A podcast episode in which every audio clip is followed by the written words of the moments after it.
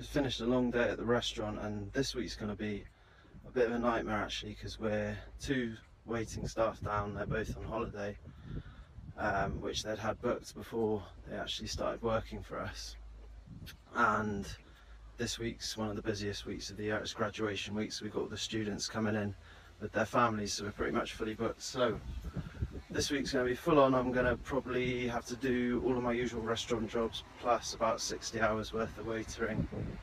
And I'm not really looking forward to it. I'm looking forward to a day in the future where I never have to wait on tables again. That would be an absolute dream.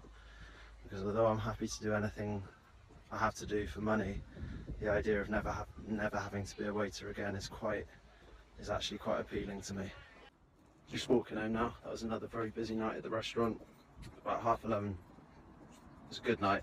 And something just occurred to me, so I thought I'd rec record it before I forgot. And that is that I haven't really made any progress in terms of any of the business pitches that I made in week two, at the end of week two. And when I initially thought this, I felt a bit guilty. I was beating myself up about it a little bit. But now on reflection, every single other area of my life, Been making good progress. So the restaurant has been making lots of money this week and we're progressing with lots of projects that we got there. My relationship with my girlfriend's going well. Um, my relationship with my parents is workable at the moment. Uh, relationship with my daughter is great. I've been doing lots of training for the triathlon. I feel really, really fit and healthy.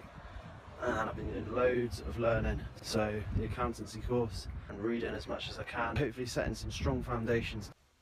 Wednesday, and what am I feeling today? I'm feeling today like I'm almost over all the sort of little teething problems that I have with making this documentary, you know, so actually shooting the video, um, editing it, how best to put it onto YouTube, um, how best to convert video to audio and put that onto Anchor and various other um, platforms.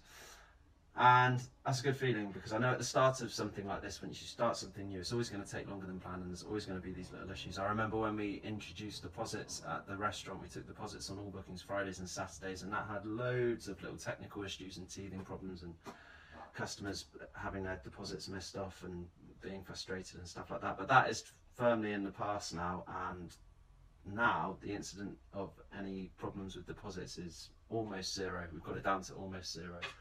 So I feel happy in knowing that in, if any restaurant out there or if any restaurant that's competing with us was to decide to start taking deposits on bookings, they'd have to undergo a huge amount of teething problems. Just like if any, if any of my eventual competitors think they want to start documenting their business and their bus personal business journey through it, they'd have to undergo all of these teething problems that I am almost over.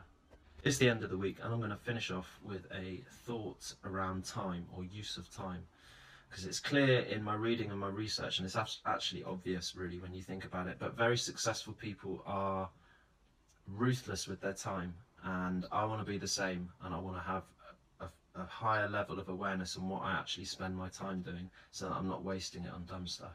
For me, when I had my daughter at the age of 20, suddenly the free time that I had to do my own stuff was was slashed and I was looking after her for two days out of every week and I feel that, that that has shaped me and that has made me a lot more aware than your average person of how to use your time effectively and I feel I can get a lot more done than, than your average bloke but I could definitely be better and something that happened last week has led me to feel that way.